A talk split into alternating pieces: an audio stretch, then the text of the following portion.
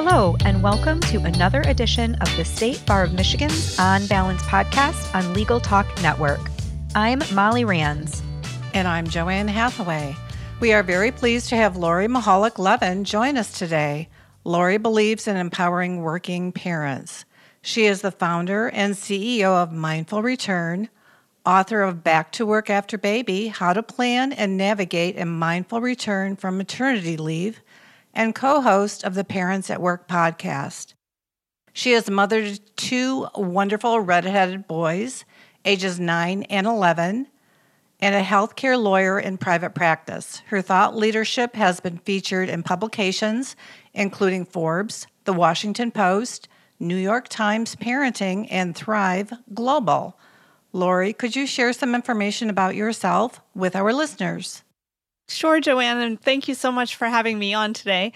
I like to say that I wear three main hats in life, which you've summarized a little bit in the bio.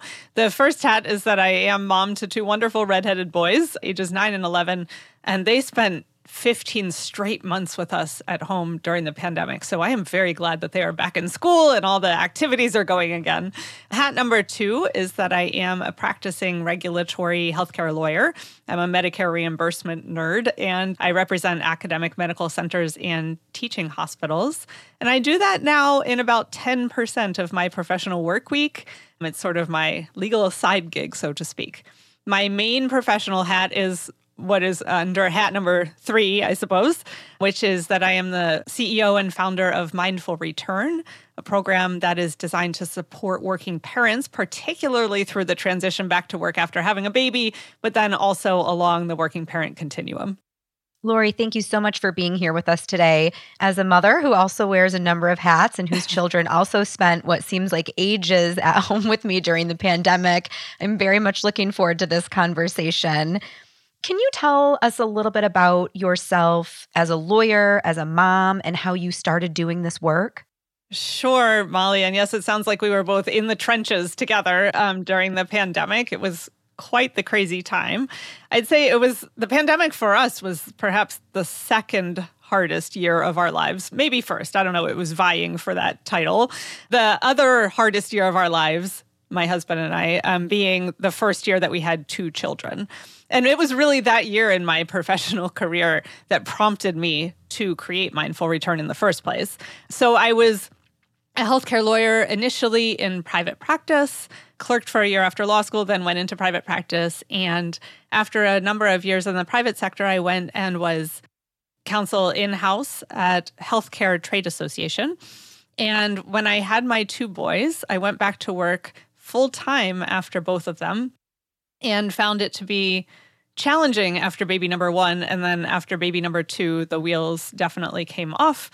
My husband and I like to say that one plus one felt like 85 and things were not going very smoothly.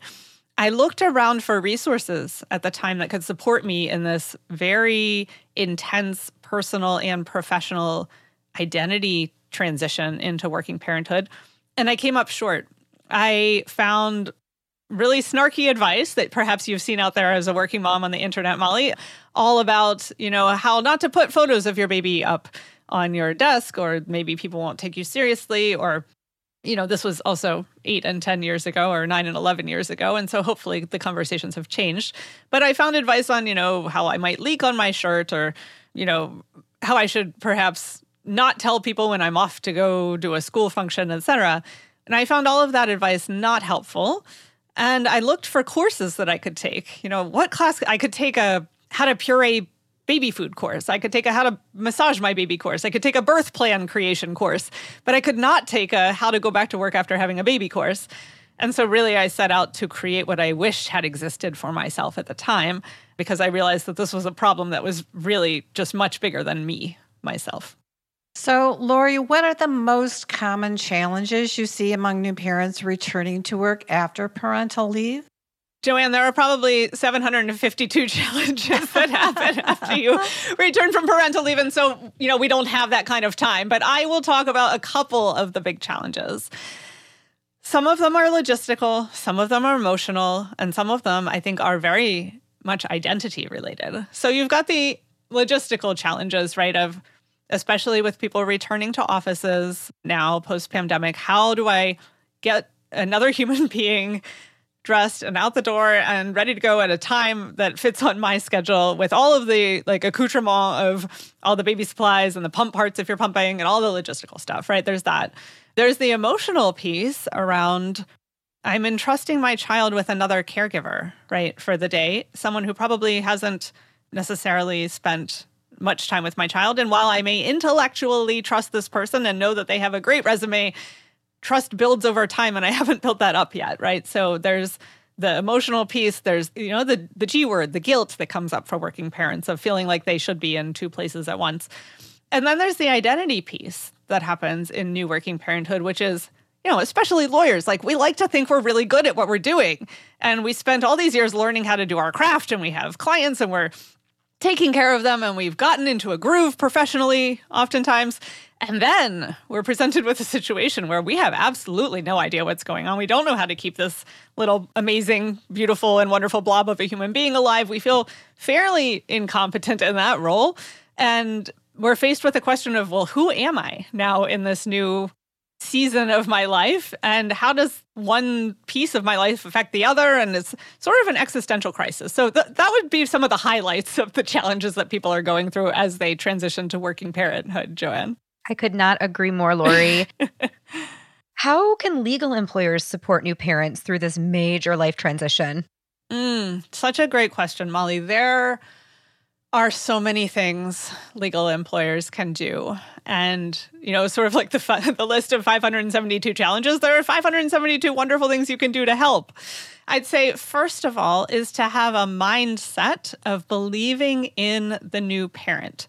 So I want to share some interesting neuroscience research with you. So there is a professor at Yale University who has studied the human brain's development and the adult human brain's development. And her name is Ruth Feldman, and she has found that the one year in our entire adult human experience when the brain is the most neuroplastic is the year following the birth of one's child. So, what does that mean to you as an employer? It means that you've got employees, you have people, you know, colleagues, people you're working with who are gaining amazing and career critical skills through parenthood. Their brain is literally exploding in this year, and they wind up being more focused, more able to prioritize, more courageous, more able to pivot in situations that they previously maybe couldn't have. In other words, they're growing up really quickly in the world by having a parent. And so, to the extent you as an employer can commit to believing in them for the long haul and say, hey, we know this is a period of time when transition is happening. And yeah, you're probably going to be a little sleepless for a little while. We know that this is a big change. And we want you to come back and know that you are going to be an asset to our organization. I think that is the mindset to have as an employer. There are also very specific things that employers can do. They can adopt paid parental leave policies. They can adopt really good ramp up, on ramp, and off ramp policies so that when someone is preparing for leave, they can taper down their work leading up to leave and then be able to come back to work in a phased in, sort of flexible manner. Also, they can provide supports around the return to work. You know, there is the mindful return course that they can take. There's mentoring programs and coaching and things that they can put into place to make sure that the parent is supported through that return. I'd also say there are a lot of things that an employer can do, but as a final note, to really help the the new parent not feel isolated, it can be really helpful to make sure that they're tapped into a working parent community.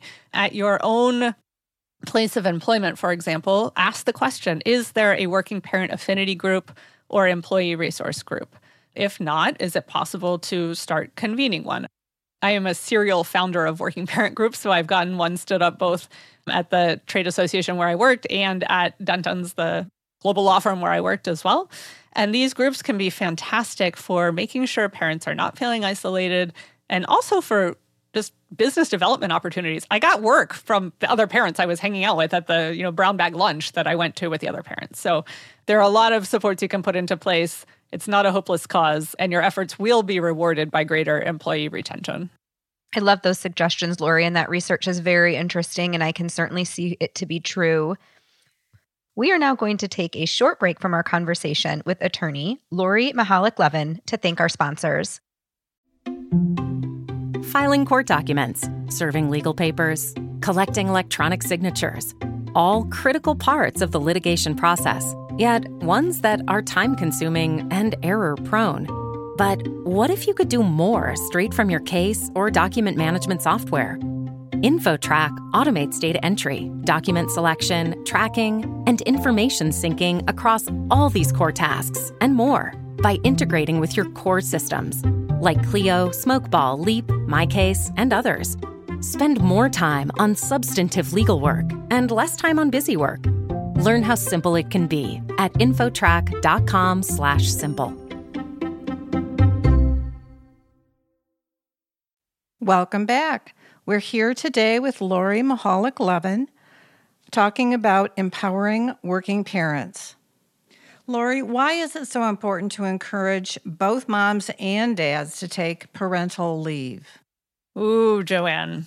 So I truly and deeply believe that we are not going to get to a place of gender parity in our world until we can de-gender the idea of caregiving right? And degender the idea of flexibility. And so, if we long for a world where men and women are both offered equal advancement opportunities, where men and women are both paid equally in the workforce, then I strongly, strongly believe that parental leave is the area where we do have an opportunity to make good change. So, for example, whenever you have men who take the paternity leave that is offered to them, you often see a couple of things happen. One, that father tends to be more engaged in the household activities and the care of the child. And some data has shown that his partner, his female partner's career tends to do better over time if he takes his paternity leave. So, really, if we want to be encouraging women in the workforce, we should be encouraging dads to take their time off. The other piece that we see happen is that when a father feels empowered to take his parental leave, then others around him are also encouraged to take the leave. So if you're a dad listening to this and you're like, I'm not sure if I should take my leave or not, take the leave because it will mean something to the next person after you. When we can have a conversation that it is just as normal for a father to take the time off as a mother to take the time off, then maybe we'll get a little closer to a place where women aren't discriminated against because, oh, they might go on leave, so I'm not going to give them that project or I'm not going to hire them for that position. So I think degendering parental leave is so, so important to overall gender equality. Absolutely, Lori. I'm hearing you talk today about loving your kids and loving your career. What strategies do you have for dealing with that inner conflict? Mm, so this is a conflict that probably every working parent has to lean into. And for me, I think a couple of key strategies have been really important. One, focusing on the idea that although there is tension between work and life, there are a host of rewards from having work and life. Dr. Yael Schonbrun at Brown University talks about the concept of work life enrichment. And that is a concept that really, really hits home for me. It's the idea that work actually enriches life and life enriches work. So I know that I am a better lawyer because I take time every day away from working and lawyering to be a parent and to connect with my children and to think in creative ways that I otherwise wouldn't. And I know I'm a better parent because I do not try to attend to my children 24 7 and I have a career and I have passions that I pursue.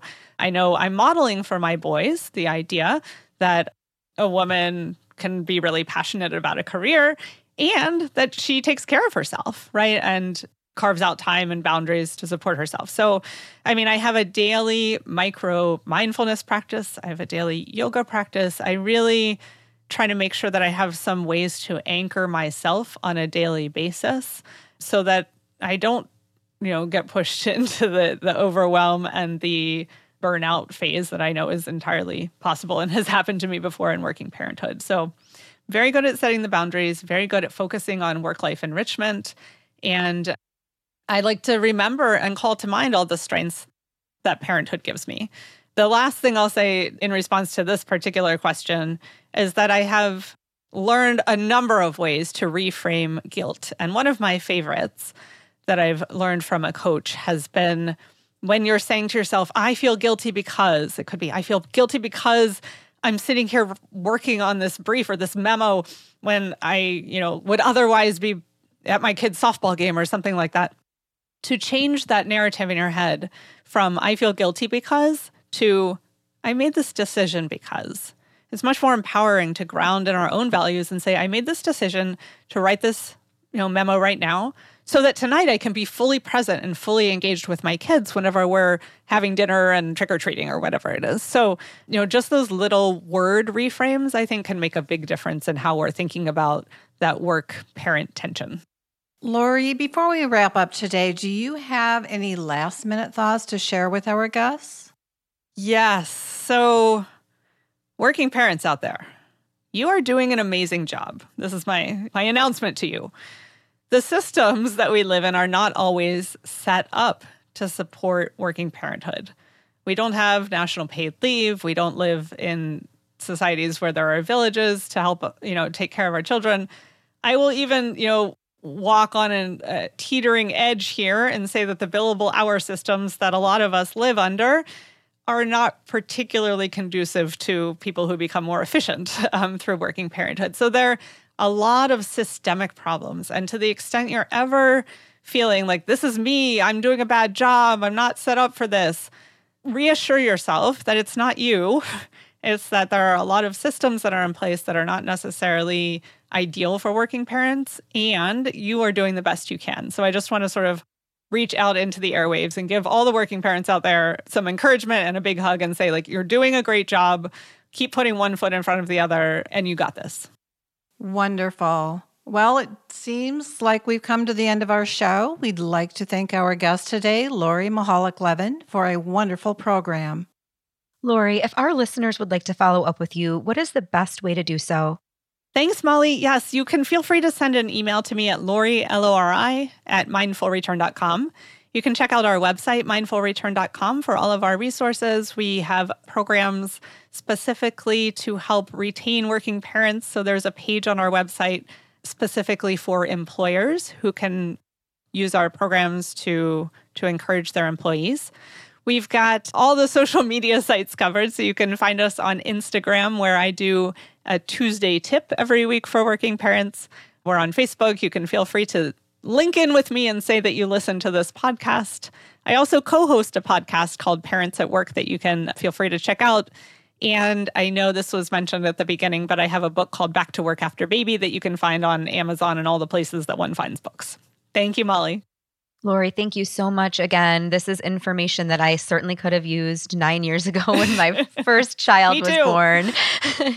so thank you so much for being with us today. It's been a pleasure. Thanks for having me on. This has been another edition of the State Bar of Michigan On Balance podcast. I'm JoAnn Hathaway. And I'm Molly Ranns. Until next time, thank you for listening. Thank you for listening to the State Bar of Michigan On Balance podcast, brought to you by the State Bar of Michigan and produced by the broadcast professionals at Legal Talk Network. If you'd like more information about today's show, please visit LegalTalkNetwork.com. Subscribe via Apple Podcasts and RSS. Find the State Bar of Michigan and Legal Talk Network on Twitter, Facebook, and LinkedIn or download Legal Talk Network's free app in Google Play and iTunes. The views expressed by the participants of this program are their own and do not represent the views of, nor are they endorsed by Legal Talk Network or the State Bar of Michigan, or their respective officers, directors, employees, agents, representatives, shareholders, and subsidiaries. None of the content should be considered legal advice. As always, consult a lawyer.